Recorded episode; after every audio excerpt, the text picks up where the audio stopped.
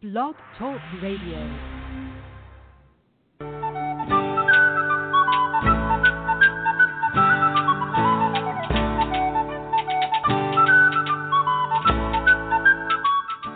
Welcome to the Spiritual Unity Radio Network, a station dedicated to the concept that all manifestations of the divine are equally valid.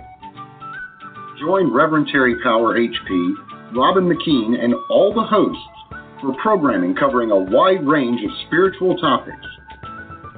Right here on Blog Talk Radio.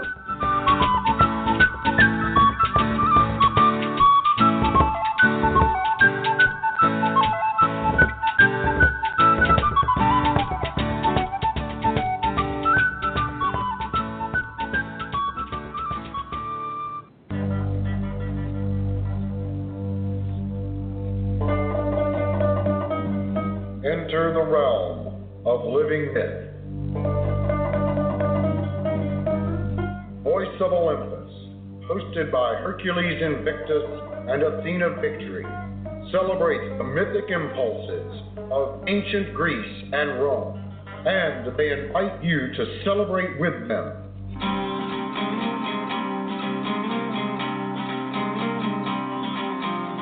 Welcome to Voice of Olympus.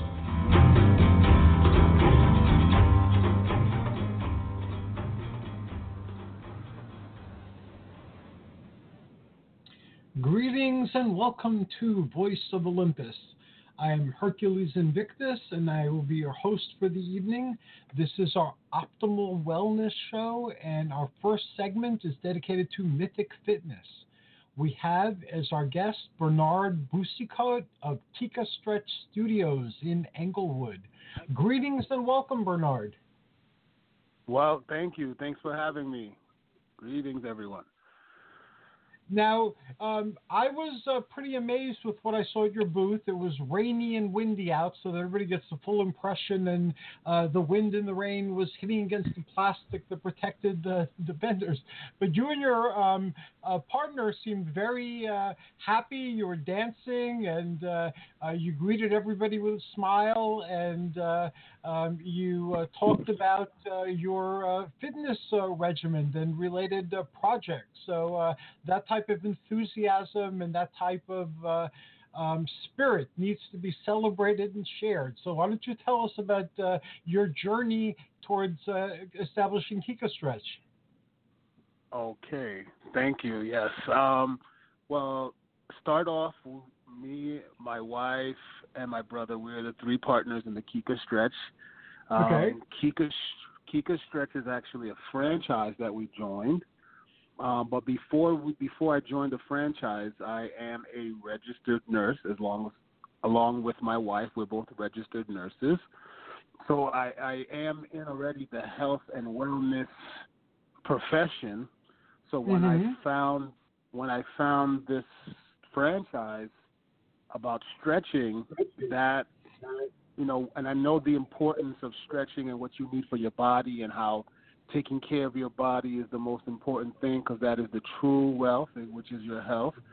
Yes. And you know, I was totally sold on on on the franchise because think about it. Nobody, I never thought about stretching like a full session of stretching after any kind of physical activity. I just go to the gym, go about my day, maybe do a couple Mhm. static stretches here and there, but nothing to the to a, as intense as this stretch as we do in the Kika Stretch Studio. So once I knew what the what the stretch method was, I, I fell in love with it, and we joined the franchise, and we just opened up in Englewood on, on in January, and we're just here in the community, just trying to you know reach everyone and stretch.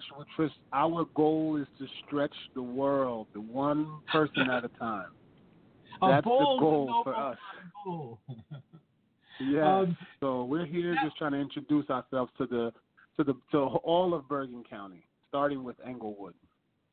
Very awesome. And you've made a foray into Tenafly, which is how we connected. And uh, um, Yeah. I'm hoping that some of our audience will become uh, curious and, and check you out uh, in uh, Englewood. Now, um, can you share a little bit about, um, like for instance, I stretch before uh, each uh, workout uh, because stretching Mhm. feels good, and after I've warmed up my muscles, the stretch uh, reduces my chance of uh, injury or of doing an exercise incorrectly.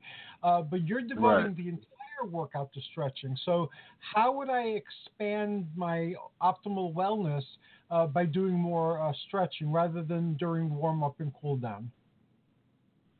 Well, the thing is with the stretching, after you put your body through all of the stress as far as exercising, even just your daily life, whatever job you have, whether you work and sit at a desk, whether you're a truck driver, it's the, it's the fact that you are elongating that muscle over time, which also creates better circulation for that that muscle, that area, that body part.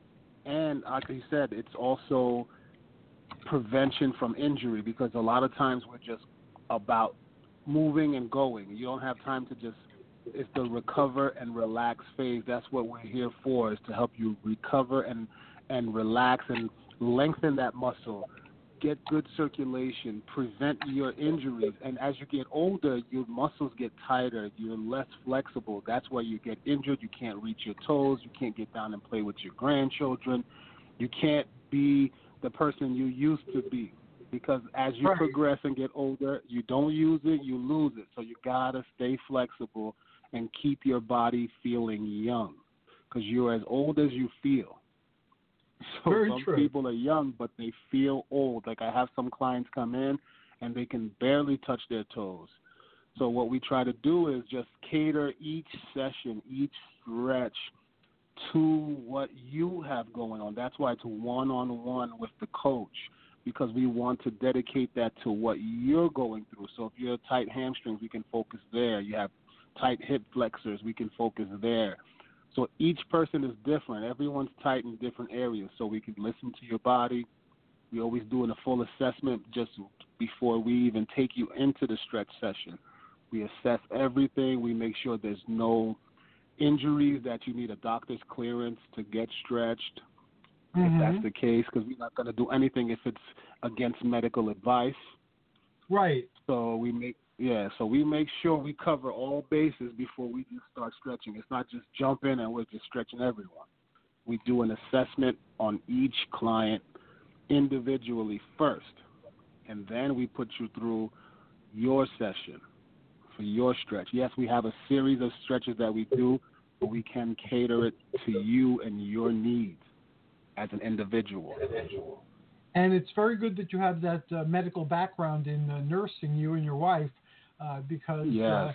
uh, uh, your assessments will be uh, much uh, deeper and more comprehensive than someone who doesn't have that background. Right, and I'm able to uh, understand and comprehend if someone has any kind of spinal injuries, you know, any kind of fusions, neck fusions, this bones fused together, so we kind of understand what you can and can't do and what type of range of motion we need to put you through. And you know, we I have a better understanding of that the human body and what you know what you can and cannot do. So once I assess you and we'll take you through a few stretches, then I can plan all the stretches ahead because we have packages that we sell and we have a flexible pack where you can buy a package of 10 stretches and you can share with anyone. You can keep them for yourself or you can stretch with anyone. So if you love them, once you feel the method, you love the method and you like to share the method, if you feel generous enough, you can offer one of your stretches to someone and, and they can come in and have that experience and then they can choose to buy their own package from there. So we That just we take it one step at a time.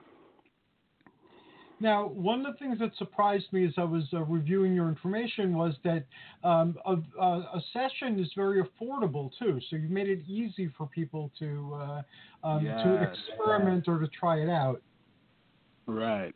So we have a 60 minute session, which is ninety dollars, and we have a 45 minute session, which we it's eighty dollars.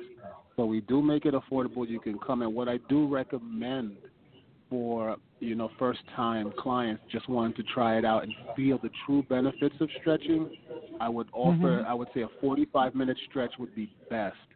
just so we can kind of figure out what's going on, what are your ailments, and take you through the series of stretches. And then, even and what we do, we also assess you before to give you your age. We'll give you your age in stretch years to let you know where you're at. I never heard that. That's unique.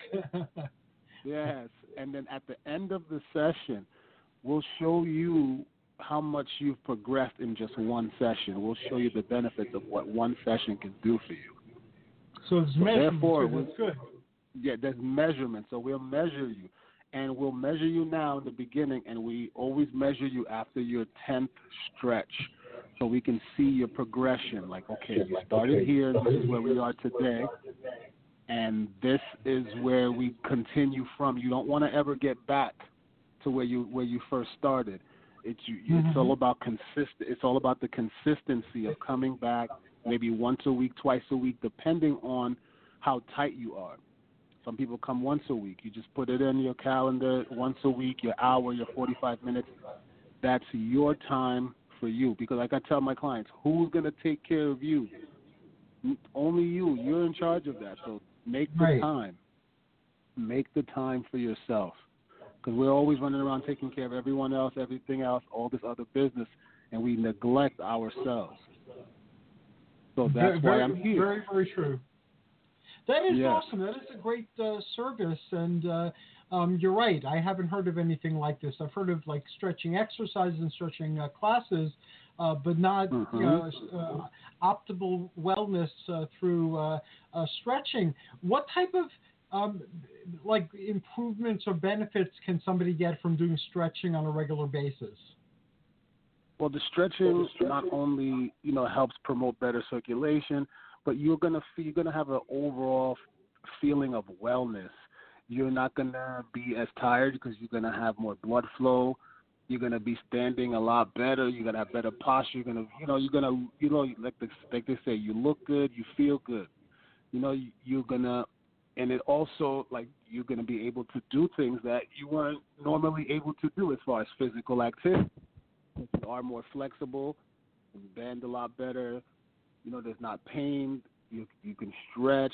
You can you know get down like a, a grandparent can get down on the floor and play with their grandchildren and not be afraid they can't get back up because we're we're the ones taking you through these stretches that we're making sure that you know the muscles are nice and long and loose and relaxed. And then when what we promote as well when you come for the stretch is also that relaxation a lot of places just stretch and you just go.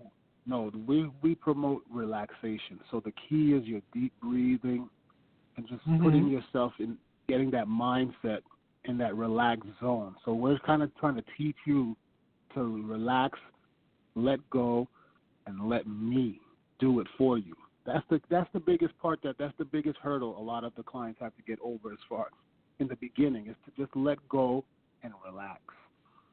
So once you've learned that, the sessions become a lot better. We can do a lot more and take your muscles and, and, and stretch them a lot further than you thought you could ever go on your own. So once you've learned how to relax, you can just trans transition that into your own everyday life as far as like your work, stress. This is be your stress relieving one hour session every week. You know, you can, you know, release all the tension that you've had built up from the week's work, children, Uh-huh. life. This is your time to come in, and then you've learned now to let go and relax. So this is like, because stress takes the years off your life. So if you Yes, learn a method to help you relieve stress, that'll elongate your life. You're in a better shape. You're in better physical condition. I mean, you know, that's that that you cannot put a price tag on. So is that done through uh, like mindfulness or uh, progressive relaxation or meditation, or as a result of the stretching? Well, it's it's the result of the stretching because, like I tell my clients, when I'm putting you through the stretch, you're gonna use the breath to allow that muscle, that area, that that spot of tension, to release and re- and let go. Because sometimes I put them through a stretch and you can hear them like uh, holding on to it. Like I just keep saying, deep breathe and let it go. Once they let go, the body starts to sink a little lower. I'm not even pushing on them. They're just automatically going down lower than what they would have ever expected themselves to go. So I'm here to just help train, retrain their mindset as to let go, relax, and let me. That's the that's the key. Once they're able to do that, I can take them as far as they can go on the stretch, and there's no pain. They don't, you know, when they come the next day, they're not saying, "Oh, I'm so sore. I don't, you know, did my back hurts." No, everyone that I've, every client, the feedback is, "I feel great. I feel so good." I'm, I'm, it's been like how many days, and I'm still feeling good. I feel longer. I feel taller. You know, it's great feedback. It sounds like it, and uh, you're right. A lot of people have a difficult time uh, letting go, and uh, the, Mhm. this uh, holding on creates all sorts of tensions, which uh, affect the body in very real uh, ways, and it starts manifesting as physical conditions uh, um, after it's uh, already done its part on the mental and emotional arenas. Yes, because if you believe it, it it is true. If you hold on to that stress and tension in your body and your mind, it becomes real pain, like chronic pain. Yes.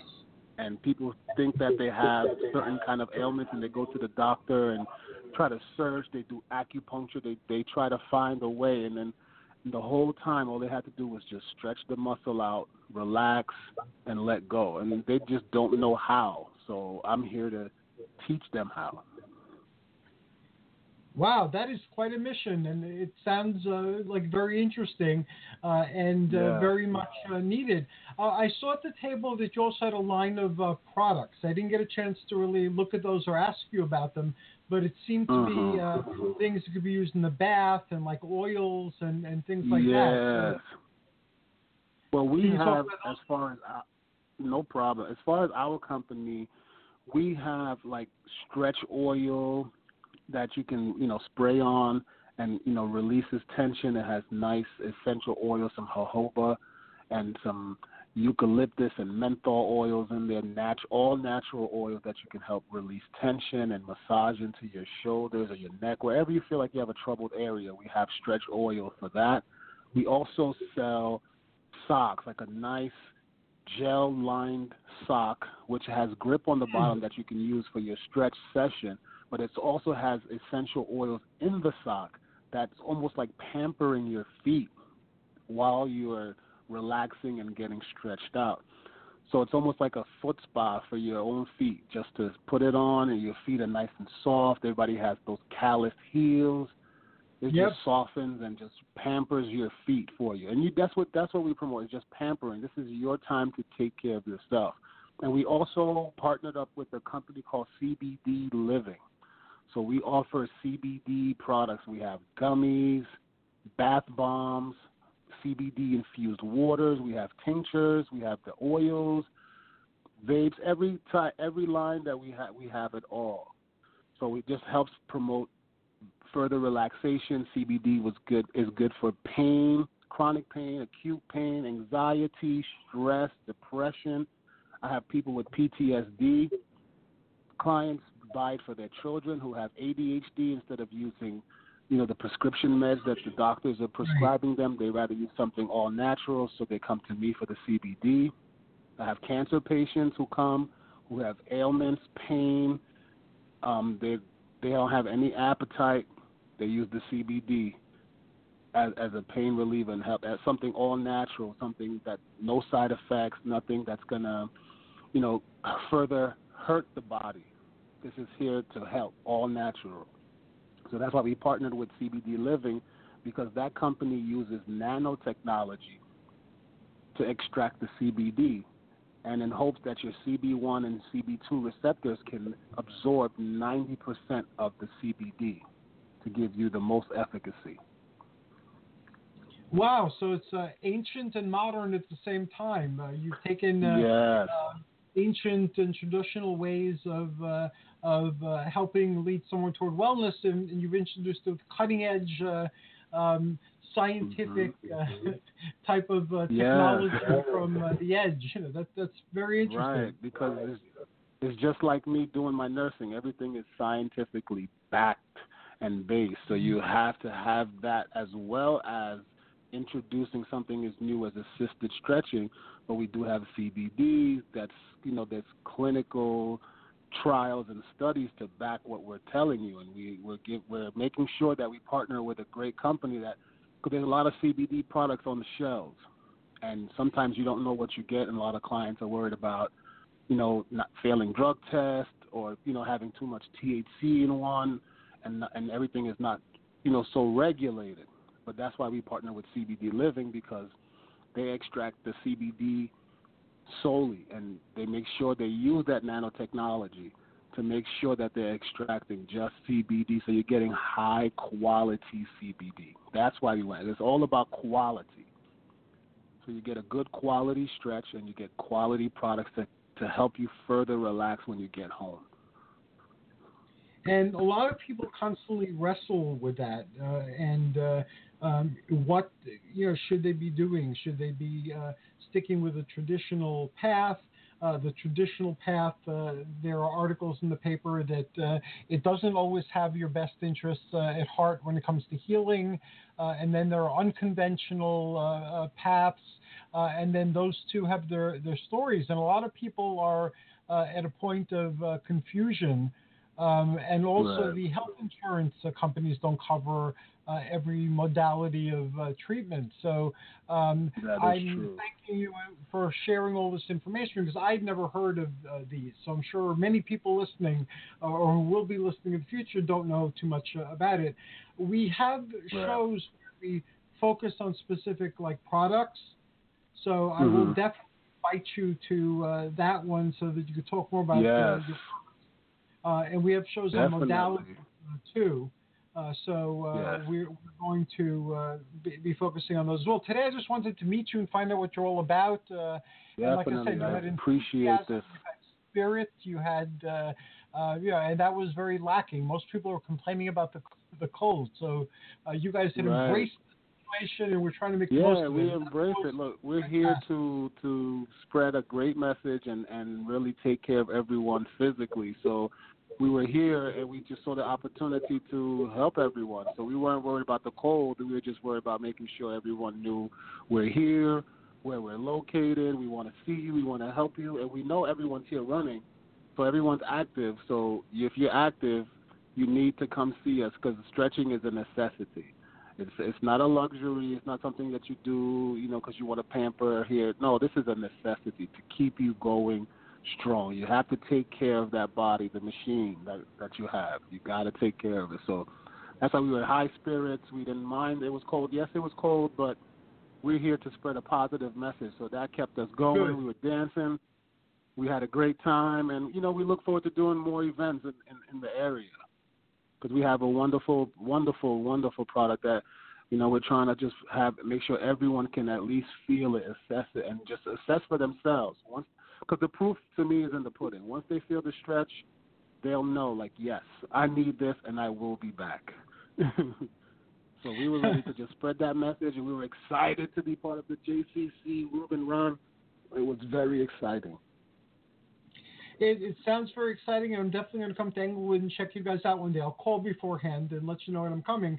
Um, now, I promote uh, primarily through Facebook and like other uh, my website and other social media.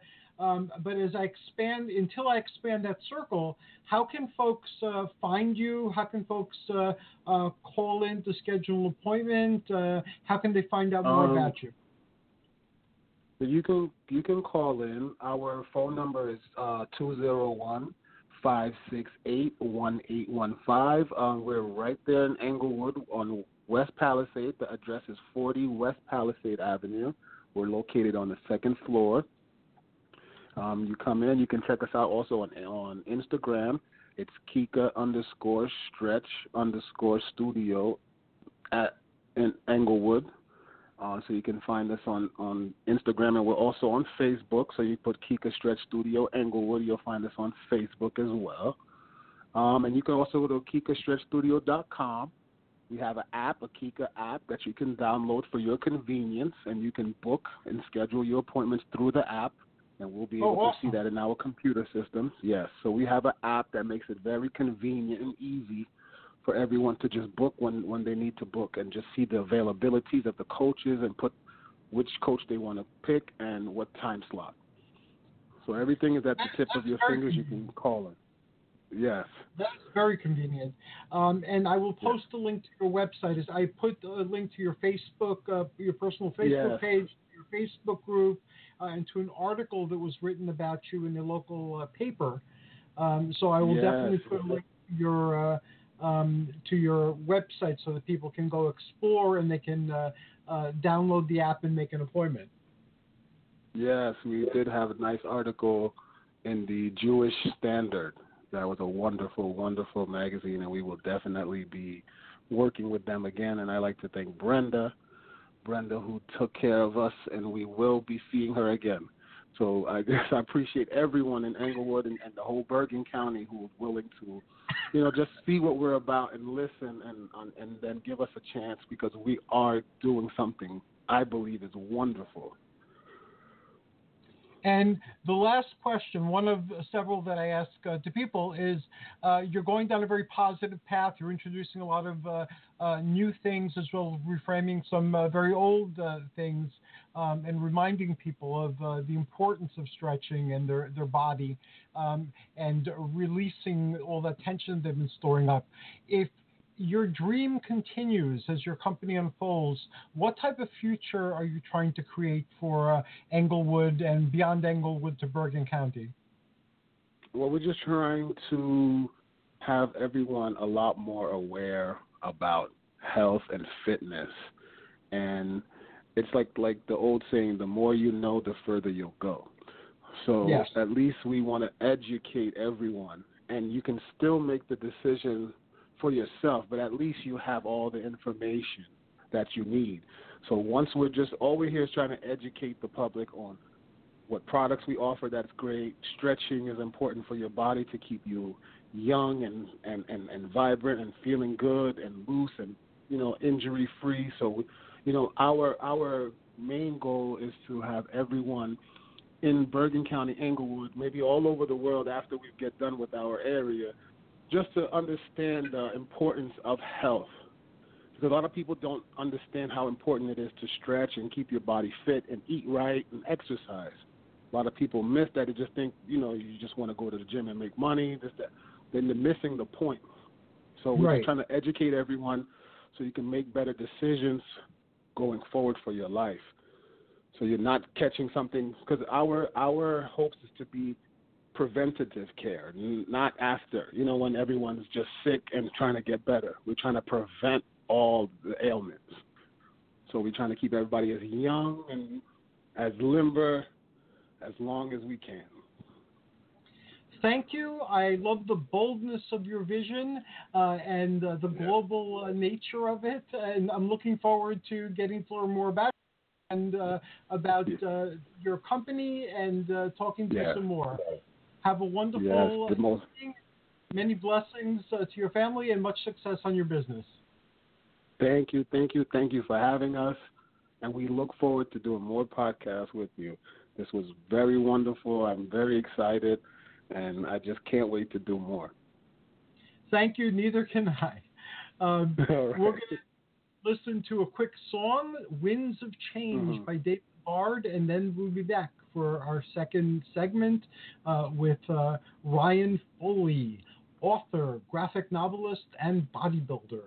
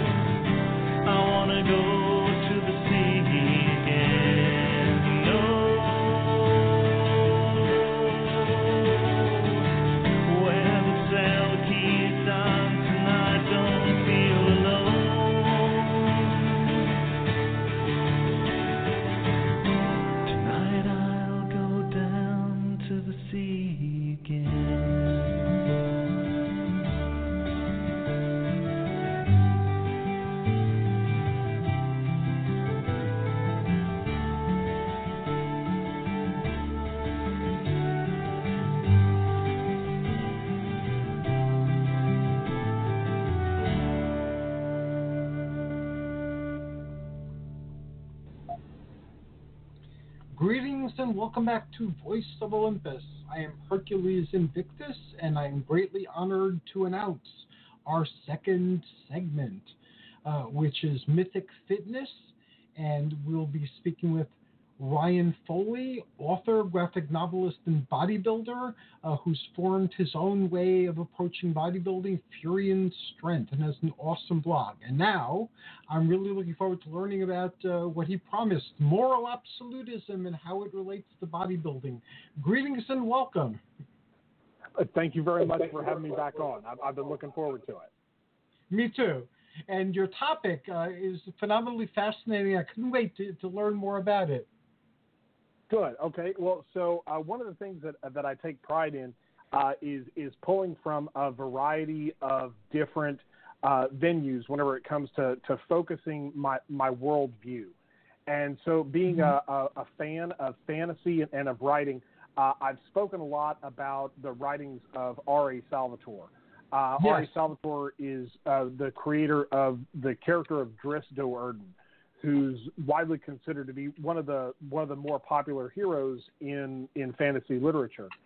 So, um, what, one of the things that Salvatore brought uh, uh, he brought up a, an interesting topic in his uh, in his series that he did about Drizzt's uh, homeland. Just a, a, a quick uh, overview for for your okay. listeners who may not be familiar. Drizzt comes from a very evil society. Uh, it masquerades as a as a proper society, but at the end of the day, it's it's very evil in nature. And Drizzt decides to that it doesn't ring true with his core values that he has for himself. So he turns his back on the society and decides to, to go out onto his own and leave that society behind. I'm fascinated by things like uh, what would have happened if I would have been born you know, somewhere, you know, like around the 1830s. And what if uh-huh. I was uh-huh. born in the deep south? I'm I'm curious to know what would my thoughts have been on, say, slavery. Um, obviously, I'm I'm a I'm, I'm against it. No, no one's really going to raise their hands here and say, "Oh yeah, I'm pro-slavery." Uh, but um, it's it's one of those things that I just find to be morally reprehensible. And but I wonder if you go through and you change the parameters, how would I have felt if I would have been born in that society. So it's uh, you know would I have been more accepting of it? So it's uh, it's that odd question that we have of nature versus nurture, and and I mm-hmm. think that argument continues to reign. And so so that's what's called uh, moral relativism, where you okay. go through and you base your morals based upon the society at, at the time. And so the, the rules of society are, are dictating your morality. But then there's another frame of thought called moral absolutism. And so that is just where these are the rules.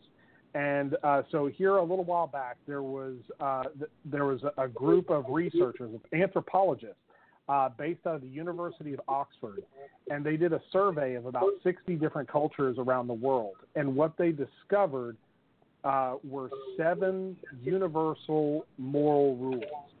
And so I, I did just a little bit of prep before the show because I wanted to make sure that I got them all right. Okay. Uh, but so the rules are uh, help your family, help your group, return favors, be brave, defer to superiors, divide resources fairly, and respect others' property. So these are seven rules that you can find in all of society and they're considered all to be morally good. And what separates them is that there is no counter argument. So we can go through and we can have a, a difference in philosophies of, of say, uh, the difference between Republicans and, and, Democrats or capitalism versus socialism. Uh, right. So there's no definitive argument where they can come along and say, well, our way is right uh, and, and, your way is wrong. But with moral absolutism, uh, you can come along. There, there's no society that considers these seven behaviors to be bad, and and more importantly, there are no counterexamples. So I think we can all universally agree that murder is bad, and there's no society that comes along and says, "No, nah, no, nah, that's okay. Let's just let our people go through and and and murder and do whatever they want," uh, because it's it's not for the betterment of society. Right. So I think one of these one of these moral uh, or one of these universal rules here, this uh, an absolutism that we can apply to this, actually relates to bodybuilding. in a, in a very in a very strange way, because there is no doctor on the planet that's going to come through and discourage you from exercising. There's no doctor on the planet that's going to discourage you from lifting weights. And so by doing it, because it is a, a betterment for you um, in, in every aspect. It is, I continue to preach that while it is it's important for the building of physical fitness, obviously the physical aspects that seems to be what everyone seems to, to dominate on, and and obviously so. But I think that one of the differences that the bodybuilding or weight training, resistance training is is the, the, the buzzword that they use now, which is Yes. essentially just lifting weights. So, but but so they'll they'll call it resistance training, but every single sport can be improved upon by you lifting weights, by doing resistance training. And what separates uh, bodybuilding, or I think what makes it incredibly unique, is that uh, we've talked about this in the past. Uh, I base a lot of my workout routines around muscle symmetry. So uh, if for, for for every push that I'm doing, let's say uh, like with a bench press, I try to counter that with a seated row. And so by doing that, I'm getting a push and pull.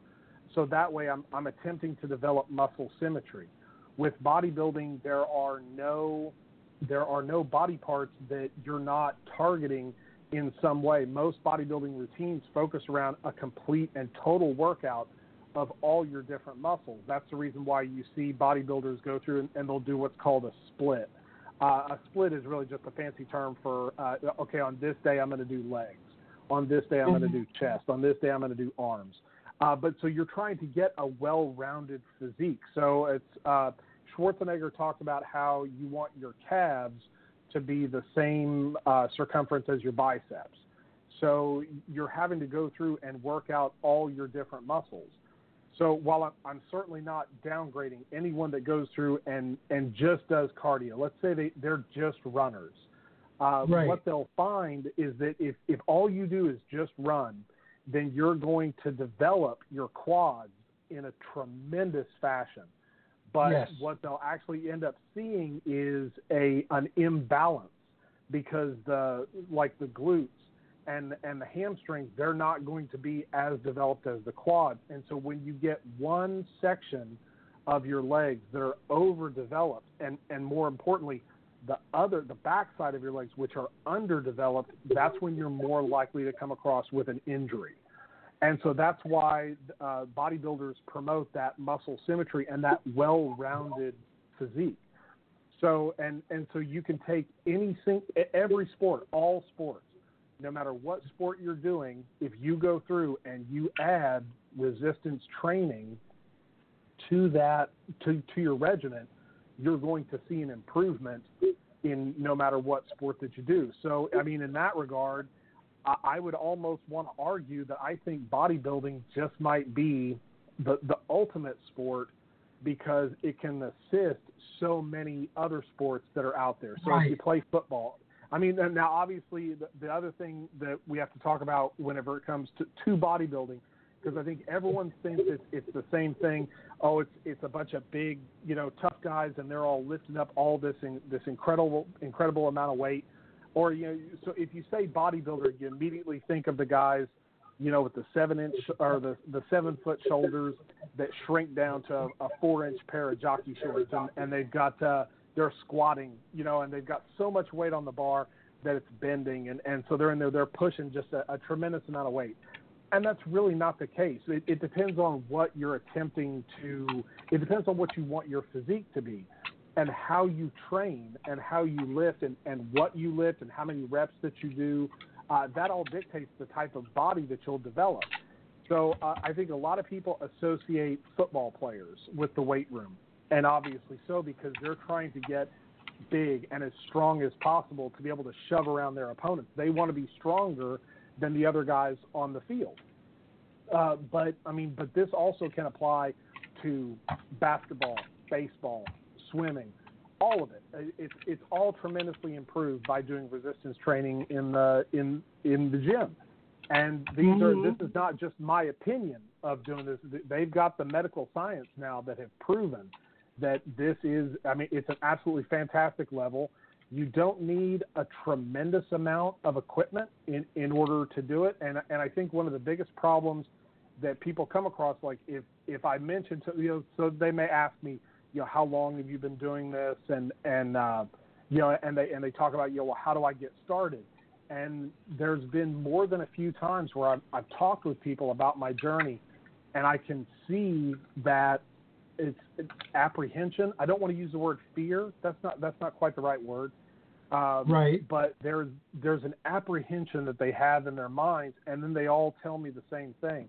You know, oh, I, I don't even think I'd be able to bench press the bar, and I'm that's okay. You know, I mean, Yeah, hey, that's we all have to start.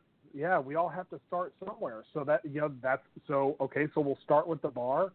We'll go and we'll develop, and and then you'll start to see that development and that improvement and then you, and then you go on from there. But, but I think one of the things that just that the reason why I love talking about this and the reason why I I like to try to get other people energized and, and excited at the thought of this is the aspect that I, I think a lot of people either they, they don't mention it in the in you know the various articles that you have or you know because uh, if you're going to log into some bodybuilding website, a bodybuilding.com or something like that, uh, they're going to tell you, okay, we're going to do these exercises and you're going to get this and you're going to get that, and you know they're trying to drive content to their site to you know to to sell their their their workout plan.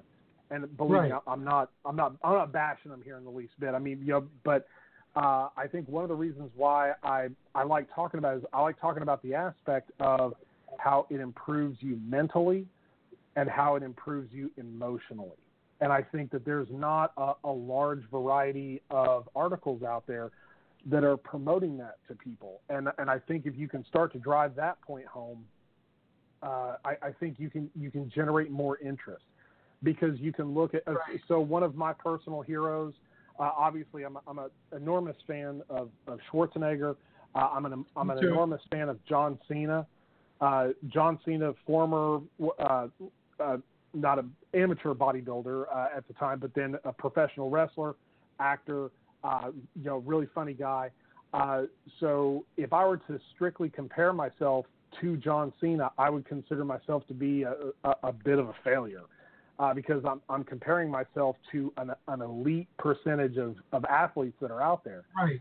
And I think that's that's that's probably what a, a lot of people do is you know they, they see these guys in the gym and, and girls, uh, you know they, they see the guys and the girls in the gym and they think oh I, I don't look like those guys and and so I, I'm not supposed to be here and and that's that's really not the case. I mean I, I found Right. that people people who have struggled and have gone through these bad times they're more likely to reach back and help you and offer you just those you know subtle little words of encouragement to say hey you know come on and, and stick with it.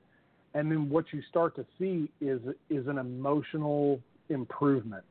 And i it sounds odd almost you know counterintuitive but it, it really is. Um if if you've got listeners out there and, and guys if you're listening to me and girls too um, i mean if you're depressed man hit that iron it's it's one of the best antidepressants in the world you don't have to okay so you're paying for your gym membership uh, but you know you don't have to pay to achieve it you don't have to take a medication for it uh, it's just it's this incredible natural high that that I get whenever I go through and I have a really good gym session. That's when I'm just man, I'm excited.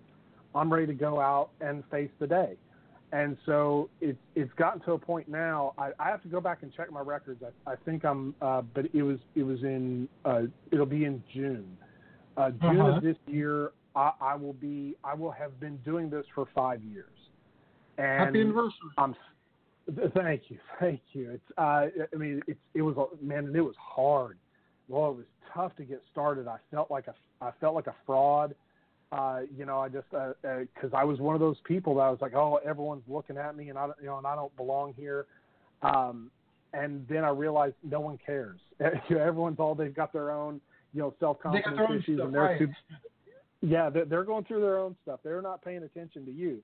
Uh, so you get in there and you do your thing. But but what I've found is that this is just it's improved me so much emotionally and mentally because uh, I say mentally because I have to go through and I'm doing studying, I'm, I'm doing research, uh, and I haven't done this kind of studying since I was back in college.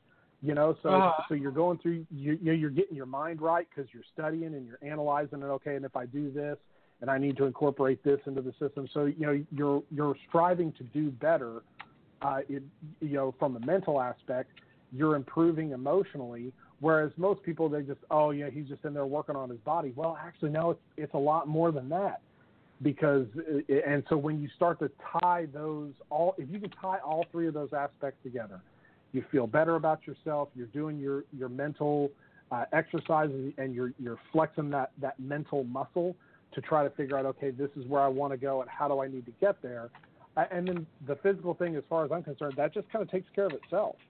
Uh, but you know, so it's that it's that emotional improvement that I get that I that I want to convey to people. So that way, if they say, you know, hey, I'm I'm just not feeling it. I'm you know I'm, I'm tired. I'm depressed. Then this is an absolutely fantastic way to to help improve your life in in, in yeah. every aspect. Oh, m- most certainly so. I find that, uh, um, like I have, uh, I've been doing this my whole life on and off, and uh, I take uh, some breaks every now and then. And then when I'm back from break, I often have to start like not from the beginning, but from almost the beginning.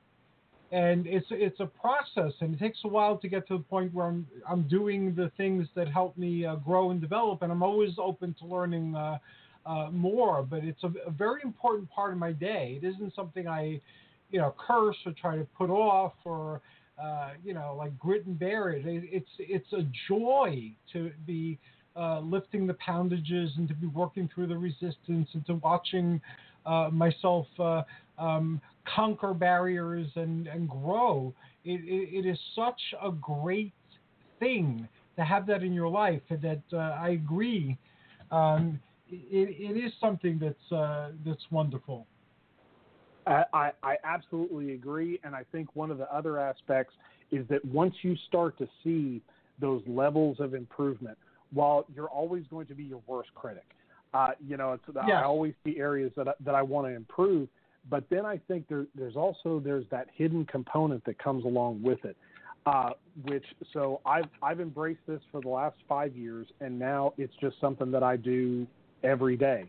But you start mm-hmm. to go mm-hmm. through and you start making you start making choices in your life where you decide, okay, I know that if I do this, it's going to set me back, you know, X amount of steps. And instead, if I cut this negative aspect out of my life, I don't have to run quite so hard to get back to the place that I want to be.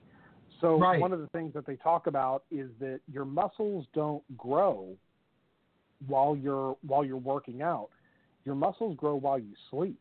While you and rest. So yeah. yeah, so you're you're resting. You you go to sleep, and the body's going through, and it's fixing all those little micro tears that you did, uh, and so you get to a point where you realize that that eight hours of sleep that you need is critical for your recovery in order for you to get back into the gym and start pushing more. So you start telling yourself, you know, you know what? I'm I'm not going to stay up and I'm going to watch this TV show. I'm going to go to bed a little earlier than I usually do just because you know I want to be able to get up early and, and be rested and, and to be ready to go again. You know, so maybe it's a thing where, you know, I, I'm going to pass on that beer this time around, you know, just because I know there's there's right. X amount of calories in that, and I'd have to oh, you know, I'd have to be on the treadmill, you know, for you know for half an hour in order to get rid of that one beer. Uh, you know, so so you go through and you start making these changes, and I think the majority of them are going to be for the better. Uh, and so this is where I, I have to come back to I can't see a doctor going through and complaining, or uh, unless you're training at just an, an ungodly amount that that your body is where you're not allowing your body enough time for recovery, and you're risking right. some sort of potential burnout. But the human body is a magnificent machine, and I, I I don't think you would have to be working out at just a nightmarish pace for an incredibly long time in order for you to get burned out to that level. So I, I think a, a doctor come along, they're going to tell you, uh, yes, by all means, take up some sort of, uh, you should take up some sort of exercise. and uh, so, if you're going to do an exercise, in my opinion, you might as well do the best one. And I personally right. feel that bodybuilding is the, the ultimate exercise because of all the, the reasons that we've mentioned here tonight.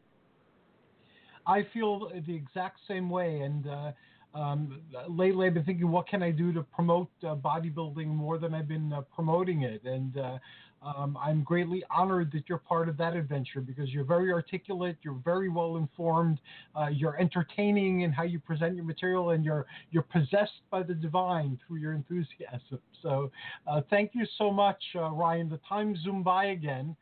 Um, I listed on uh, Facebook ways that people can uh, uh, access your world, both your Furyan Strength uh, blog, your uh, books on uh, Amazon, your personal Facebook, um, and you're you're an awesome individual.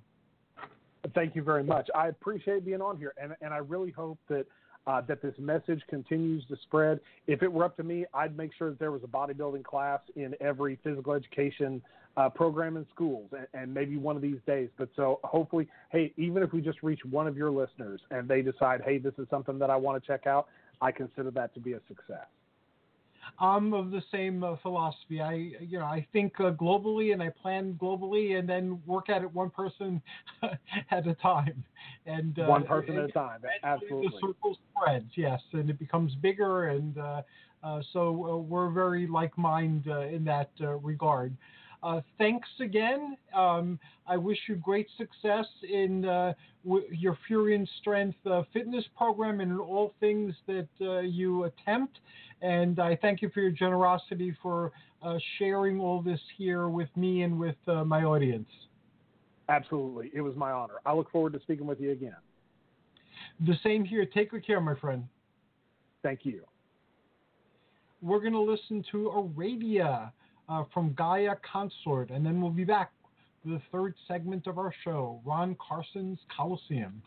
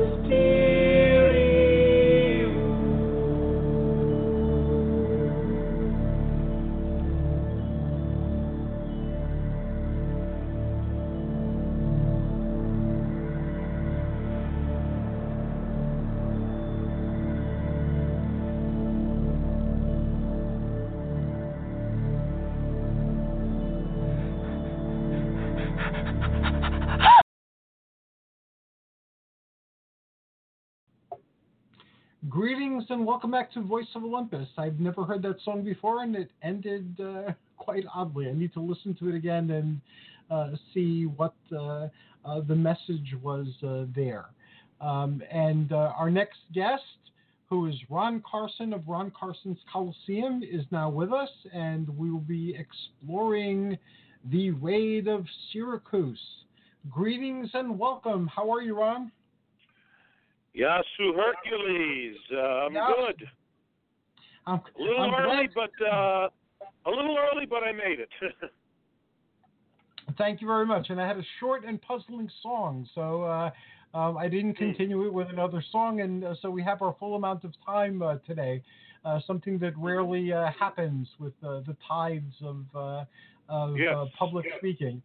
Now, we'll, we'll start off by talking about Peplum Paradise a little bit because uh, um, I've been visiting the community more um, Yeah. these past uh, few uh, weeks, and uh, I missed it. And now that I'm coming back uh, more often, uh, I'm finding Mhm. that uh, my appreciation of the site, and I always appreciated it, uh, has uh, greatly increased. There are a lot of new people there.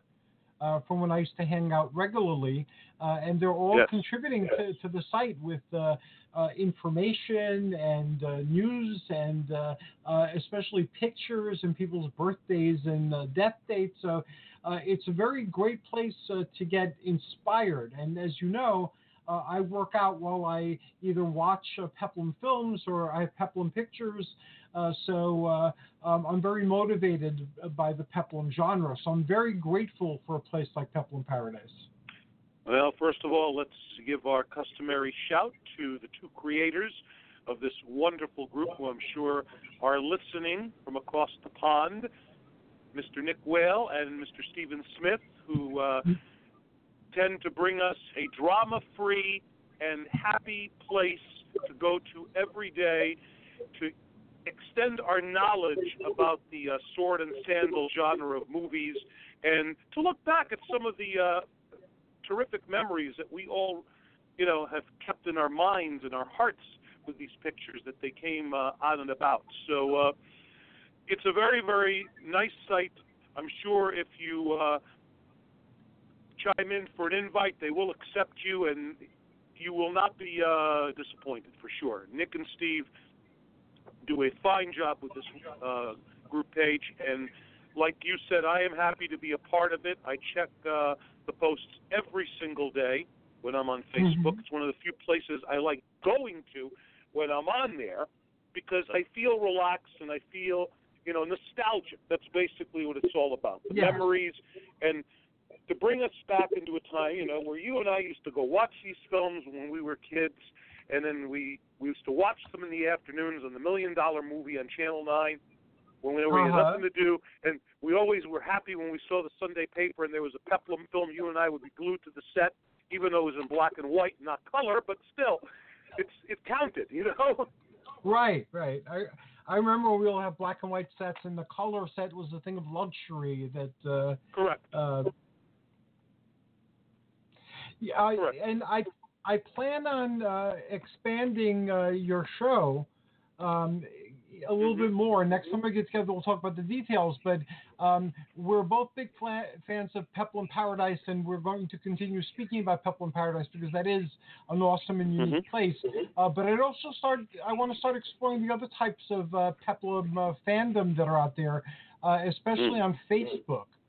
Uh, because uh, uh, back in the day, I used to belong to several groups, and although uh, none of them was as uh, comprehensive and homey like uh, Peplum Paradise, they did have their very positive aspects that used to draw me back. So I think we will, just as a long time ago we used to walk to Rosopuli and Romanu and Kaminia and uh, all of those places, I think here we can Yes. travel from site to site and uh, share with others the wonders that, that we find.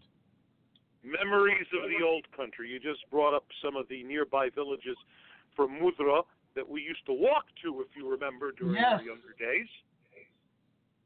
Yes, And- I, I remember. The beautiful spot uh, just outside Kaminia is Poliochni, if you remember. Yes, one of the oldest cities in Europe. Correct. Correct.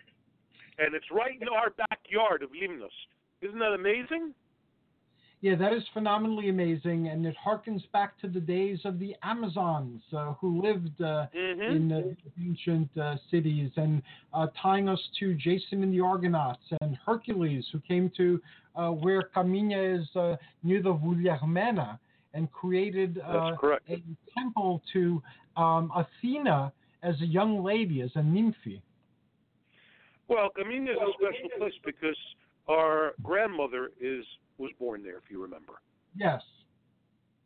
and because she was not a from Mudro, she was from Kaminia, hmm and our grandfather was from a village west of there, Portianu. Yes. And he so had uh, uh, our grandparents were not were no, not Mudronians, so to speak. They were they were nouveau Mudronians. They became Mudronians. Correct. As Correct. time, Well, uh, because Mudros next to Kotopuli is the second largest, uh, you know, area of the island. First, of course, is the capital, Myrina. We're educating everybody about our homeland over here, which is so a-okay in my books. And, and, uh, on the east side, maybe it's called Castro because it yes, has a Castro. Well, we, we, Castro, we visited the castle, remember? Yes, yes, with the deer and and uh, all the secret passageways. It's a really cool place to visit. Oh yeah, we were there, uh, front row and center. But what I was saying, you know, being that Myrina was the capital, and there's a lot of territory to explore. East of us, there is the two biggest uh, villages, Kondopuli, which is north of Mudro, and we're Mhm. located south of there. And that's basically why, you know, our grandparents migrated to Mudros because it was bigger and better terrain because they were born and raised in very small villages on the island. If you recall. Yes, I, I And recall. our uncle our uncle Panayoti was also from a small island uh, in between Karpasi, if you remember. Yes. Have you ever been You to the Hifest yet? I I always You're making to me very there. homesick for the old country right now, Hercules. You know. Yeah, me too. Uh, I always is near uh, Myrina. Yes, but I, I never got a chance to actually go and visit uh, uh, the ruins uh, at the Vestia. Um, so that that's always been on my list. And uh, next time I go, that's one of the first places I'm going to uh, visit. Well, maybe you and I should make that pilgrimage together, being that we've be done awesome. a lot of them in the past. So we need to make that one extra stop as cousins. You know. Yep, and we'll we'll take those walks again because we uh, that that was a great uh, form of exercise uh, that we used to indulge in. I mean, our, the walks to the villages were good two to three mile walks. I mean, if you remember too, because Yes. in Greece they measure metric, so it's kilometers. I remember when we were kids, uh, we didn't know about uh, the naps, and we weren't used to sleeping in the middle of yeah, the day. so we used to explore. You and me used to just let everybody else snooze, and then we had to wear hats because the sun was blazing hot.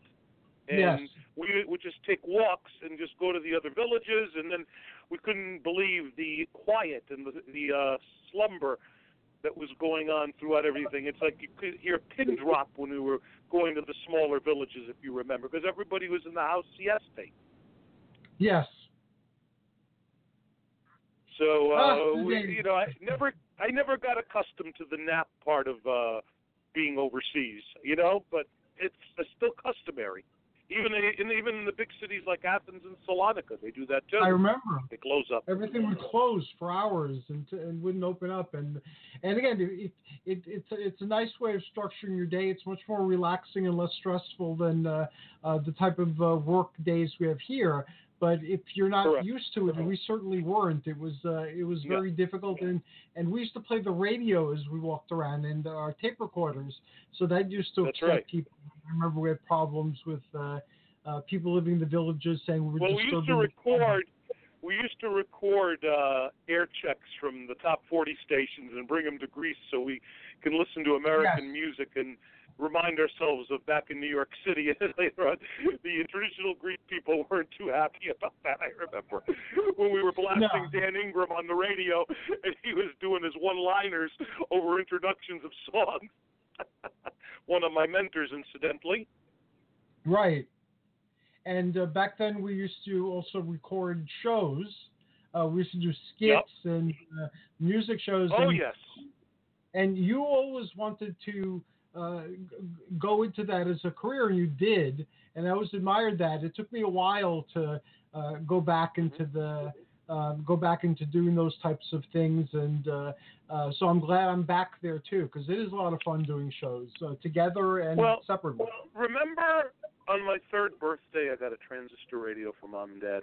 Yes, and that was like that was my starting point in saying this is what I want to do. And I remember the first voice that I listened to when I got the transistor radio was that of my friend and mentor Dan Ingram on WABC, and that Yes, led me I to remember. the path of doing what I'm doing to this day. Thank goodness, you know. I'm not getting rich over it, but I'm enjoying it. It sure beats a regular job, so to speak. and that's a, that's a great thing at the end of life when you look back. Um, I Mhm. I found because I've, I've worked with people who were in that position um, in Right. hospitals and hospices and in, during home visits. Uh, the people who were th- the most content at the end uh, were the Mhm. people who did the things that they really wanted to do or had attempted them because it's not really necessary to succeed. It's that you gave it your all and that you attempted it. Uh, and Mhm. uh, that's enough to ease your soul you know that uh, and you don't have the regret of not having done it because uh, i found even working with people vocationally uh, that uh, a lot of people have regrets and they feel that uh, their life was wasted because they never did what their passion led them to do. Well, like I said, certain family members of ours have always, you know, questioned my, you know, chosen path in life, and it's basically what I want to do. it, that's true of every family. Every family will challenge uh, the dreams of its uh, uh, younger family members. It's like a rite of uh, passage. Um, but ultimately and eventually, you know, I don't your life. agree with the rite of passage. I don't agree with the rite of passage because I'm determined to continue doing what I'm doing, and that's entertain a radio audience each and every day when when I'm coming into work, and uh, that's m- always been my mission. Is you know, like I said, I'm not getting rich over it, but at least I'm making people happy, and And that's, that's what it's important. all about. To make people happy and to say that you've done something to make another person's day a little bit better by playing one of their favorite songs when they request it during the lunch hour or when uh you know you try to inject your ebullient personality over the microphone and kind of like say to yourself you uh, want somebody to be cheerful and listen on the other side if they're having a bad day to try to you know turn the tables and make it a better day for them you know Right. And uh, um, it uh, again, it's uh, these movies we had a passion for uh, when we Mhm. were young are now too part of our uh, reality, and they've influenced us in various ways. Uh, so much so that we're still, even though they stopped making these movies for the most part, uh, we're still aficionados of the genre, and uh, uh, we like uh, sharing that enjoyment with other people throughout the, the globe. So it, it's very strange how e- even in earliest youth you kind of know what your bliss Mhm. is and you gravitate toward it. Well, hence why Ron Carson's Coliseum is open for business again, and because we like to preview a, uh standout Peplum movie once a month, and this month I picked a doozy. And I can't wait to hear about it. Well, shall we commence? Commence. I I've really never think that we should. I've never seen it beyond trailers, by the way.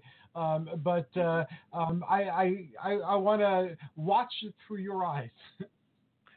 Well, you know something? It's funny. This is one of those couple of movies I have on DVD that I can't put it in the player because it's Region Two and not Region One. Number one.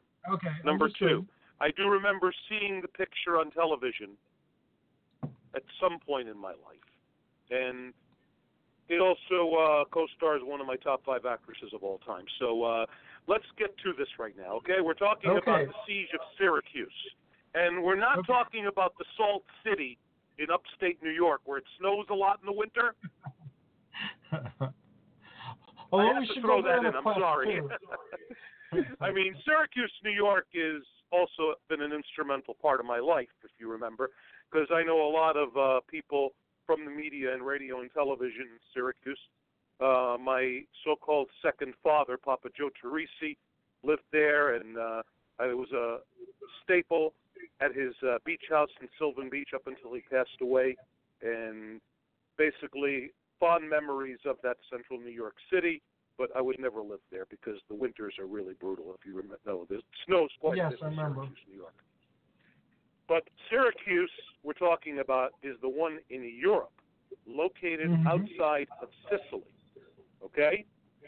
Right. And this peplum film brings us back to the years 213 to 212 BC. If you remember, before Christ, they went backwards in years and not Yes. forward. hmm Now, did you know that Syracuse in Italy was deemed a Hellenistic city, which means it had Yes. Greek overtones? Yes, the Hel- Hellenism had spread far and wide both before and after Alexander. Although Alexander's conquest sped it, uh, it spread uh, uh, dramatically. Uh, there were Italy was Correct. called N- New Greece, you know, because there were so many Greeks uh, living there, Mm-hmm. and uh, the Etruscans uh, were related to Lemnians uh, as well. So those of us who were Lemnians correct. we have a pre-Greek uh, uh, and uh, we we Mhm. were there uh, genetically at Troy and at uh, Etruria as well. Correct. But um, the film in question that we're talking about, The Siege of Syracuse, is also focused on a very smart inventor who was also Greek. His name was Archimedes, a mathematician and scientist. And his key inventions actually played a key role in the protection of an invasion by the Roman Republic during that time. Uh huh. May I give you some examples? Yes, of course. Um, for starters, he invented the parabolic mirror and a device known as the claw that lifted enemy ships from sea, which attributed to a potential victory for the Syracuse people. So there you go. Yes. And the claw, He, he, he was actually, very you uh, know- ahead of his time. yeah, go ahead. Yeah, he uh, he was uh, a scientist by uh, any standard and a great one at that. And uh, his Mhm. life is phenomenally fascinating, and his uh, inventions even more so. All right, and I'm going to blow your mind as to who played Archimedes in this picture. You've heard of the Italian actor Rossano Brazzi, right? Yes. Well, he was cast in the role by the director, who was Pietro Francisci. Hmm And did you know that Pietro is responsible for bringing your persona, Hercules, on life to life in the big screen? He actually directed the first Hercules movie with Steve Reeves and Steve the Reeves? sequel, Awesome. Hercules Unchained. Wow. Okay. Awesome. This is the same gentleman who uh, was behind the camera for those two first Hercules movies that went on to do Siege of Syracuse as well. Now, Uh huh. Brazzi demonstrated the effectiveness of the character through creativity and dexterity, and the film focuses on the defense of his turf from Roman soldiers. hmm So he pretty much was the, uh, you know, the general, the uh, architect of keeping his people, you know, safe during this siege. And now we get to uh, my favorite actress, in one of my top five of all time, of course. We're talking about Tina Louise, who also co-stars in this picture, as she Okay. plays not one, not two, but three roles in this movie. She's Artemis, Diana, and Lucretia. Okay. And if you remember, this is her second peplum effort because she also portrayed the Greek poet Sappho in The Warrior Empress, which was also directed by Pietro Francisci. And in this picture, her versatility shines during her moments that are featured in this film in three different roles. So, and ironically, Tina is the only cast member who was not of Italian descent in this movie. That's an interesting fact. So there you go. And the uh, cast also includes a crop of Italian actors and actresses who were big overseas. You probably remember some of these names yourself. Um, okay. Sylva Koscina was Cleo. Enrico Marino Salerno portrayed Gorgia. Lucian Marin and Alfredo Varelli were cast as Mara and Nitor. Canitor, or I guess that's the uh, that's the way that uh, name was pronounced in that movie. Okay. Um, but another pivotal character that should not be overlooked in this particular movie was that of Marcus Claudius Marcellus, who was portrayed by a very well known Italian actor at the time, and his name was Albert Farnese. And he is definitely somebody that bears watching in this movie because, you know, he pretty much determined Archimedes' fate towards the end of the picture. Okay. And the beautiful part about the siege of Syracuse is that it pretty much, you know, categorizes the whole episode of this moment in history um, in a sequential nature from start to finish.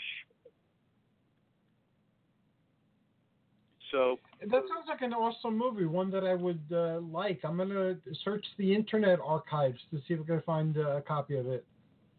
All right, there is a clip of Tina doing a marvelous belly dance on on the ship, Awesome. where you know you, you will very much, you know, appreciate her talents in this peplum genre. I mean, she doesn't even have to say a word, but her talent shines in that particular scene, and it's amazing how uh, she leads the way because this is after the. Uh, Syracuse people, you you know, pretty much celebrate their victory, and then the Romans go over to see this particular show that's going on in this, and then later on the Romans pretty much get their second wind, and then I don't want to give up the ending of this movie. You know what I mean? In case nobody Okay. they haven't audiences No have not spo- seen no it. You know what I'm trying to say?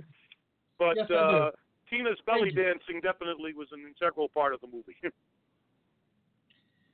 Wow, uh, th- that sounds uh, wonderful, and uh, as I said, that's that sounds like something I would like to learn more about and see. So uh, uh, tomorrow, my quest will begin to see if I could uh, locate clips and then uh, locate. Uh, maybe... Oh, you can find clips on YouTube. Trust me, they okay, are they're so in there. I'll do that tomorrow, and then I, I mean, especially the find the belly dancing scene where Tina does that, uh, you know, royal dance, and uh, you'll be floored by her talent in this movie for sure. Okay, I, will- share that uh, on my page uh, tomorrow as well for those who Okay, uh, might. I'll be on the about it. lookout for it. So be on the Tina lookout now. made only Yes. two uh, uh, Peplum movies then. She, she Ironically, they were both made on the same year. She actually spent the entire year of 1960 overseas in Italy as she starred in Sappho as the warrior empress and also co-starred in Siege of Syracuse. And ironically, uh, Francisci was the director for both of those pictures. And like I said, she was the only non-Italian, you know, member of the cast. That wasn't the case with Sappho because her co-star was Kerwin Matthews, who was also an established American actor. So it, it's great that uh, the uh, sword and sandal era gave opportunities to many uh, people that we're familiar with uh, in other Mhm. uh, genres. Uh, and uh, we got to see a, a greater range of their acting because uh, um, some of their appearances in the, the Peplum genre were not typical of the type of work they did uh, previously or since. So it's always good to see uh, familiar faces and unfamiliar roles in the movie. Well, like I said, one thing, I'm not a fan of typecasting. I never only refer to Tina as Ginger on Gilligan's Island. I always look at her other accomplishments that she's done on television, movies, stage, recording. I mean, if you discovered how much she has done in show business, besides the one role that everybody associates her with, you'd be surprised. And I will tell you one thing for sure every moment is magical. And I'm not just saying this because she's one of my top five actresses of all time. she is that good of a performer. That's basically it. And that Enough is an awesome thing. And I'm going to give you another historical note about this movie too, which I forgot to touch on here. Um, this was not the first time this movie was made. No, that's I'm going to kind of pretty much surprise you and the audience over here. Okay. This was first. This was first released as a silent film entitled Cabiria. That I have reenacted. You do. You so you're, you're familiar with that. Yeah, for, uh, Cabiria the, is the first appearance of Maciste, uh, who uh, that was one of the names, like they released the movies as Hercules movies and Samson and Ursus Mhm. and uh, hmm Atlas and Goliath.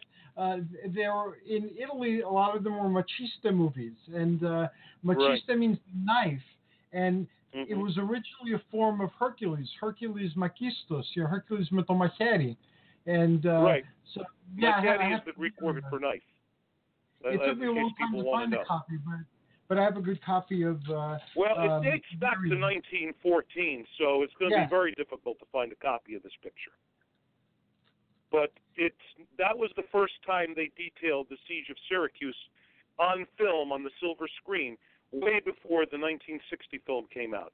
And the Francisci version brings us a dramatic sequence of events, like I told you, including the actual siege and sidebars, which accent the highlights during this dark moment in world history, which actually did happen. This is not fiction. This was a factual moment in history, world history, the siege of Syracuse. That actually did become, you know, a real life thing back in the days before Christ. This is way before Alexander the Great. Like I said, you're transported to 213, 212 BC in this picture. Okay, so I have I have a I have a new quest, and uh, I'm grateful to you for initiating the quest. Um, we've now reached the end of today's journey, but our journey will uh, continue both on and off. Oh, right when we were having some fun. I was on a roll there, Hercules. Yes, you were. Uh, but to be continued, as always. Uh, love you, cuz, and I will talk to you very soon. And thank you so Yep. much for bringing your Coliseum to the show. I love you too, and uh, if you have not revisited this picture, you'll love giving this a second look. Or if you haven't seen it before, you're in for a real treat. I'm telling you, because this is truly a gem of a Peplum movie. Now, if only I can get a Region One copy of this on DVD, I'd be watching it right now after I finish my conversation with you. I, I will uh, add that to my quest, so hopefully I'll stumble across a copy. Sounds like a plan, uh, cuz. All right, thank you. Till next month. Uh, I will see you beforehand because I am coming down to Jersey. We'll talk about that uh, in the days ahead. Okay? Okay, thank you very much. Uh, we're going to listen in honor of uh, uh, Tina Louise and her Warrior Queen uh, role, um, music by Kellyana called Warrior Queen. I love it. Kalinikta. Benito. All right, I'll talk to you later, Xavier. Good pick too. I like that. Take care. Bye-bye. Can I remember my name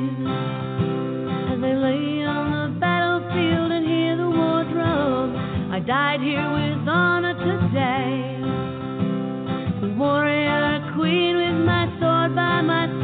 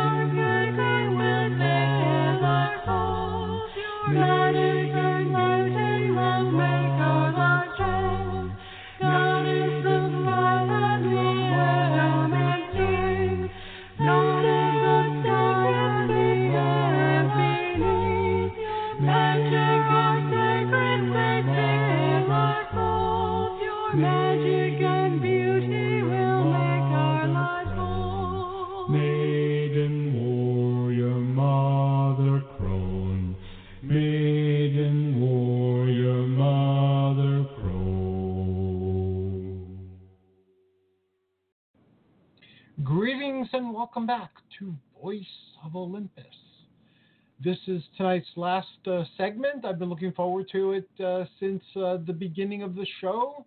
Uh, with pride, I introduced Mythic Gaming with Tim Espy of Level 1 Games. Greetings, Tim. How are you?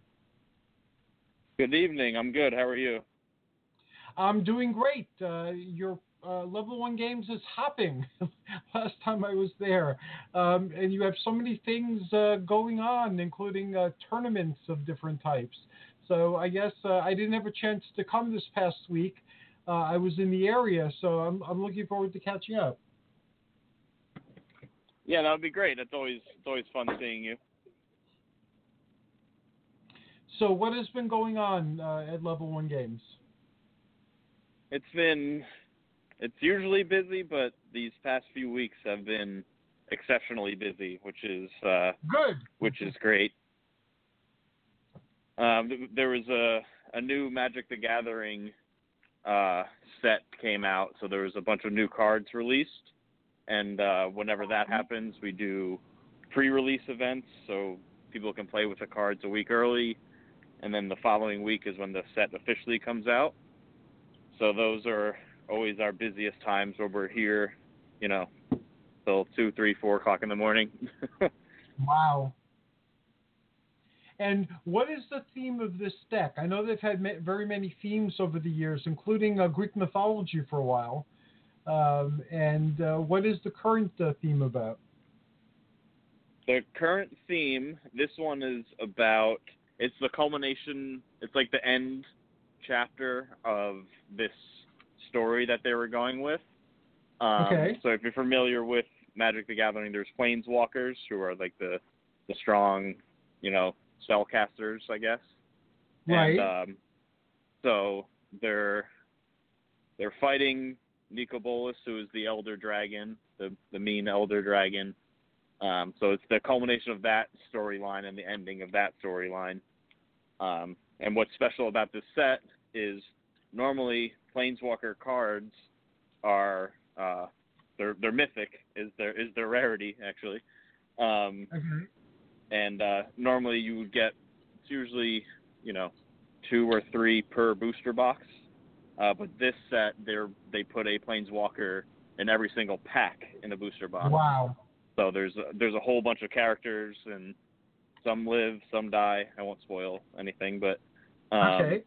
yeah, it's been it's been by far our best selling Magic set uh, since since we've been doing Magic by by by far. Now, Magic is owned is currently owned by uh, Hasbro.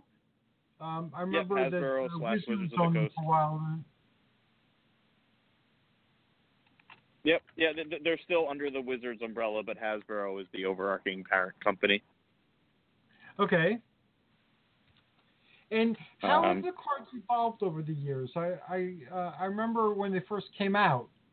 Uh, I was a very big uh, Talisman fan. Talisman was a fantasy uh, board game, and uh, friends who were familiar with Talisman told me that uh, uh, Magic was like uh, Talisman on crack. So I really didn't want to develop uh, an addiction that strong to a game. So uh, I think I resisted uh, learning about it. I, I, I wound up with a lot of the cards over the years, um, but uh, never actually uh, played consistently.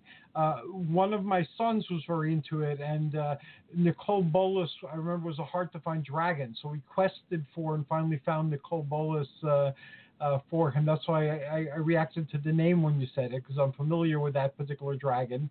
Uh, so they made a whole story around Nicol Bolas. That's awesome. Oh yeah, that, that that's been the overarching story for the past few years, I believe. At least two, but you know, I think it was three or four. They've been fighting him, and he's been banishing people and killing the strongest things in the multiverse, and um, so yeah, it's a whole big story arc involving him. So I'm not sure where they're gonna go with the next um, with the next sets coming up. Uh, I'd be Mhm. curious to see. But yeah, he he's still the meanest, strongest elder dragon around. I always wonder because I know they did D and D crossovers, um, and D and D is also Wizards uh, product that's uh, currently owned by uh, Hasbro, and it has a phenomenally rich uh, uh, history. And uh, one of tonight's guests, Ryan Foley, who's a graphic novelist, a writer, and a bodybuilder, um, he also was really into R.A. Salvatore's uh, books, you know, about uh, Icewind Dale and the, the world of the Forgotten Realms. And I always wondered why they didn't, uh, you know, like they were doing different mythologies up until fairly recently, uh, why they didn't tap more into these uh, worlds. Because I know people who are fans of these worlds would love another way of uh, entering into uh, that fictive universe. Yeah, I'm not sure why there weren't too many D and D crossovers. Um, they, they just recently started doing um, some uh, some places where they different they they visit the different planes within the magic realm. Um, I know they released uh, ones for like Ravnica is a is a plane that is you know in the whole universe. Um, I know they released a story about that for D and D, and I think there was one or two others, but I I don't know why they could they could really do some really imaginative fun stuff if if uh if they you know if they release some books from that. Yeah, I think so too. I think it'd be a, a lot of fun, and I know like with D and D, there have been board games now. I've seen board games. Uh, I acquired a couple of them, and uh, um, hope to one day uh, do like a crossover with the role play and the board game, um, as a lot of people do, I'm sure. Um, and uh, it was always a lot of fun to have computer games too that allow you to enter these uh, worlds. Um, and uh, I know I ran. Uh, um, groups in the Forgotten Realms, and we used to have Magic uh, tournaments of the library occasionally uh, years ago. Um, that uh, kids from uh, the role playing game always wound up playing the Magic, and then wanting to bring the Magic into the role playing game. And of course we used to allow it, uh, but it was always a lot of fun, like crossing over into these various uh, uh, genres. And uh, the more they shared universes, the better it was. Yeah, th- th- there's there is a lot of crossover, like coming from a business side of it that that, that I noticed that people that are into D and D or usually into Magic, and the people that are into Magic are usually into D and D. There's a there's a big crossover that I see. A lot of the guys that come play Magic, you know, they'll come and do our D and D events too. So there, there is a lot of crossover. Yeah, cause it's all, it's all. I mean, fantasy is huge. You can go anywhere with it, but um, it just seems to to hit the same nerve for a lot of people. Any Game of Thrones fans coming in looking for uh, ways of entering Westeros? Yeah, a, a lot of Game of Thrones fans. Um, we, we had a couple uh, Game of Thrones themed. I think it was Monopoly or Risk, maybe. Might have been Risk. Uh-huh. I forget. But but th- those have long long since since sold. Um, I have a, I have never never got into it. Um, a bunch of my friends that are playing uh, board games tonight, they were talking about the new episodes and stuff. But I never uh, I never got super into it myself. I tried reading. Uh, I read the, through the first book, but Uh huh. Yeah, I couldn't get into the Never books watched either. the I read through the first uh, two and two and a half or three books. Uh, I, I like the TV show, um, and Mm. uh, I just started looking into like the role playing uh, game version of the Game of Thrones. And uh, uh, again, if I ever run a role playing game in Game of Thrones, uh, I'll probably just ignore the rule system and use one of the ones I'm already familiar with. You know, uh, th- there's always Yeah. a steep learning curve with learning a new system and so its intricacies. And at this point, other than what I'm doing at the library, I'm not playing anything uh, socially. So uh, spending time on learning new rules just doesn't fit into the picture. yeah, the, my the, my friend that I'm playing board games with now, um, he's setting up a new campaign for us to do just outside of the store, just at home for fun. Um, Oh, I, I believe I believe he's going to call in next time we speak. Um, that's the current plan, at least. Uh, so I, you, you you got you guys have to talk. You you would get on really well with each other. Fantastic! I can't wait to meet him. And a month passes by like that, as as we've seen. Yeah, I Uh, can't believe it's been a month already. zoomed by. Um, it must be very satisfying to you too that to have dreamed up uh, level one games and uh, uh, to have uh, uh, anticipated uh, the possible directions it could take, and then to see all that play out in front of your eyes. Uh, that must be very satisfying. Oh yeah, it's great. I mean, like, I, I never saw it being this this crazy. You know, I, I knew that it would be something special when when it when it got going, and uh, but it, it's it's really taken a life of its own, and the community here is is amazing, and you know, a lot of my friends that I'm now friends with, I've met through here. You know, um, Wow. The the person the person that I keep bringing up that we play board games with, um, you know, I, I see him outside of the store, you know, a couple times a week, either going over to his place and playing some board games, or him coming over and doing whatever. Um, like I'm going over to his house tomorrow because I helped him move recently, so we're having a pizza party for that. You know, so the the, the the friends that you make and and the community that it builds is, I don't think there's really anything like it. No, I remember when I, I used to be more involved in gaming than I currently am. Uh, the the best uh, you know friends that I had uh, during that period were all gamers, and uh, a, a lot of people think that uh, gamers are like trying to escape reality. Um, or uh, you know, like a retreat into fantasy. I've heard that thrown at gamers, but it isn't that. It's you. If you have an imagination, um, you can like think outside the box with uh, gaming.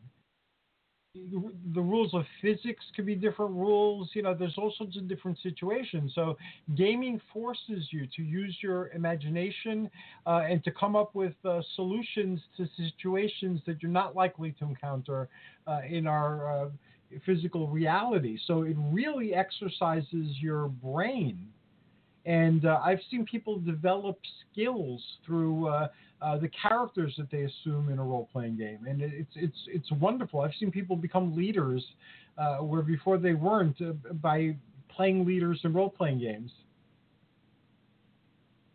Absolutely. Like I think, um, especially now, I I see it more now where uh, like online games are more popular, um, Uh-huh. that that it, it, helps with with social interaction and and you're really talking to a bunch of people and then that transfers over to your real life where maybe if you're not comfortable with yourself or you're not comfortable with other people you're talking to people not face to face but you're still engaging in conversation and then that can snowball into oh well maybe you know I will go to this local game store and come sit down and hang out Right. and then that you know completely changes everything Do you have uh, There's ways really a lot of uh, virtually? say again Uh, so you have ways where people who can't make it to the shop can join you virtually. Oh no, I don't have that yet. I'm I'm just saying that like a lot of times when people aren't comfortable, they they play online, but then they get comfortable with themselves, and then that can bring them out into the real world, if you will, and and and you know and, and interact face to face with people when they might have not been comfortable enough to do that, unless they built up the courage or or whatever you want to call it, you know, via online interactions. That's a very good point. I, that that is a very good point. And uh, the I've, I've, I've had it happen to one of my friends personally, so yeah. you've had it happen to one of your friends personally. Yeah, yeah. That, I I knew him just via uh, online only. He was an online friend, and uh I talked to him for for years, you know, and then finally, you know, he was like, oh, like you know, he, t- he told me his backstory about how he's, you know, he called himself awkward and and you know uncomfortable or, or whatever the words he was using, and you know, just from talking to a bunch of people online, he bu- built up the courage, you know, to to not be uncomfortable with normal interaction in the real world, Right. if you will. And that that is an incredibly awesome uh, thing. Technology, uh, despite many of the uh, concerns that it's raising, is bringing us many inestimable gifts that we would not otherwise enjoy. Absolutely. Now, um, there was uh, last time I was at uh, the shop, um, I saw that there were like a lot of uh, figurines that you were carrying, and I, I purchased one of uh, uh, the Hercules of the, uh, um, I believe, uh, um, is it Pokemon universe or I don't know what universe. Oh, uh, yeah, uh, uh, Dragon Ball. Dragon Ball. Okay, there we go. And uh, my son told me a lot more about him. He, he knows all about him, and he's uh, played him in games and things. So uh, th- there are a lot of uh, manifestations of mythic figures uh, coming out. Uh, we talked about Assassin's Creed Odyssey. We talked about the God of War number four, um, and we talked about. I, I believe it's the the labyrinth or the Minotaur. I don't remember what the the other one was called, but uh, mythology tends to play out, and even invented mythology um, tends to grow and expand, like like these franchises uh, um, that we had talked about, like Magic: The Gathering. The current story is uh, a continuation of other stories, so the the story moves on through the through the cards. Yeah, they, they keep they keep pushing and pushing through with, especially with Magic. Um, that they'll bring up past people that haven't been seen for years, literally years in in the books or the card games or or that they, they always bring it back around to to something. I'm waiting for them supposedly. So we talked about the um, like gods and myth and mythological people. Right. They're from the Theros plane. Theros, yes. Thing. Yep. Um, there's talks, which would be awesome if they were, because they went back to Ravnica again. There's talks about possibly going back to Theros, so we would get those Oh, gods or new ones as well, which would be awesome because the, some of the gods are, and especially and even just their their character designs, like on the cards, are amazing. Well, that was always the good thing about Magic. You could collect it and not play it, you know, because the cards uh, uh, had excellent art. Yeah, I have plenty of cards that are in my in my binder that I just have because the art is amazing. I'll never play them, but it just looks really cool. So, where do you see the near and the far future uh, heading in the the world of uh, gaming? Um, I think I think it's still on the rise. Video games have kind of slowed down just a little bit, but um, with every set that Magic releases, it seems to be getting more and more popular. Like I said, this has been the best-selling card thing that we've ever done. Um, I don't know if they'll be able to keep that trajectory of all these crazy sets coming out, but it would be nice. Um, yes. But I, uh, Pokemon has kind of slowed down a little bit. There was a big resurgence, I think, when Pokemon Go came out, so that's kind of slowed down a little bit. But Magic is just still the still the workhorse, still pushing through. Um, but I, I, I see I see it still still growing and growing, and and uh, people still want going back to video games. People still want physical media. Um, Xbox or Microsoft just released a new Xbox where there's no uh, disk drive; it's all downloadable only. But okay, I haven't seen it. That nobody's really talked about it, and people still want that tangible item that they can have. You know, they buy a, a, a new game or they buy a game and they open it up and there's a disc in it, and you know, it's just there's something I like that too. nice about the the tangibility. You know. Um, I, I like that too. I like actually owning it and taking it out of the box and all this other stuff. And uh, um, I, I I have a PlayStation 3. I don't have a PlayStation 4 yet, uh, and I can download things, but I really haven't. Right. Yeah, I, I rarely download if I'm playing um, like my console stuff. I play on PC a lot too, but that's usually just download only. Um, Uh-huh. but, but my my consoles, I'm, I still like to have the the physical, you know, physical item. So th- things are, are, are moving forward. Magic seems to be the hot thing uh, right now.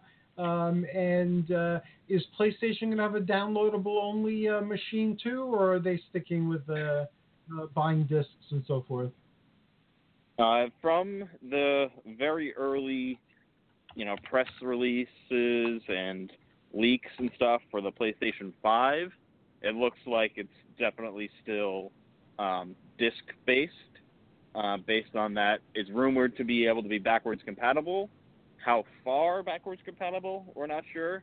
At least to from uh, it'll be able to play PS4 discs, is what the Okay. speculation is. I don't know how far it'll go back, if it will go back anymore. I'm not sure. Um, but yeah, they, they seem to be sticking with with uh, with disc based stuff. But that won't come out for another, I think, at least two, three years. Is a speculation Okay, so at least. time. Yeah. It would be great if they made something that was backward compatible all the way to the PS1 and included the PSP. Oh my and god. that. I, That'd be I, awesome. um, they would make so much money. Oh my god. Yes, yes. Because I that, that's what everybody wants because the the the, the. PlayStation 4 isn't isn't backwards compatible at all. Um, Right. So people have been complaining about that, even though it's the still the better selling console out of the Xbox and the PlayStation, but that seems to be the biggest strike against them. Yeah, well, we can we we can dream and we can make our desires known, and uh, maybe uh, um, someday someone will listen because uh, I, I know I picked up uh, like an emulator type of thing that where you could play the cartridges, uh, and that's been fantastic for me. You know, uh, whenever I wax nostalgic and I want to try something from you know Super Nintendo, I could put it in there and play it, and then I could also take out a Nintendo game and play it, and uh, it, it's really fantastic. Haven't been able to get my Game Genie to work yet, but that's okay. Yeah, the, the Game Genies are notoriously finicky, especially when using it on like newer uh, hardware. They don't seem to li- they don't seem to like it too much. well, anyway, that that too will be fixed in in time, and uh, um, as you and others have told me, you can download the stuff now for, onto your computer and play it. So I haven't explored that option yet, but one day I will. It's good, but it's not exactly the same. You know. No, the controller's not the same either. No, certainly. Okay, well, I'm looking at our clock and we have four minutes left of our journey. It zoomed by very quickly. I'm really looking forward to having a third person uh, next time or the time after. That that uh, will be an interesting evolution uh, in our conversation, and it'll change uh, um, our podcast. Uh, so I'm really looking forward to it. Yeah, yeah, it'll be fun. Uh, I'm I'm really excited for uh, for you to speak with him. I don't think you've ever crossed paths with him um, Okay. in your journeys here, um, but uh, he's really interesting, super smart. Um, he's usually the the game master for us. Um, and it- it- I think you would get along very well. Now, I just thought of something. Um, I'm working on a, a role playing game, uh, and I'm like playtesting it with younger kids at the uh, uh, Cresskill Public Library. So, as this project uh, goes further down the line, uh, maybe I could play test it at level one games, and you know have people try something that's going to come out at some point, and their names could go down uh, as playtesters, uh, so they can put that on a resume. Uh, that's something that won't ha- be happening for a while yet, but I can talk to you when that time uh, is here. Yeah, that that would be awesome. I love when I, I've demoed a couple games uh, in the store, and it's and it's always a great time. Um, my friend that you'll be speaking with, his aunt and uncle run a, a, a board game company where they make board games, so he's usually their play tester as well, along with other people. Um, so it, it would be a it would be a very good fit. Thanks again. I wish you great success uh, at everything you're doing. It sounds like you're getting more than your share of that, which is awesome. And uh, I'm looking forward to our next uh, conversation, be it at uh, Level One Games or on the podcast. Absolutely, looking forward to it as always. And I want to thank all who've joined us uh, tonight or, or who are going to join us at a later uh, time uh, through On Demand. Uh, until next time, this is Tim and Hercules wishing you joyous journeys and happy adventures.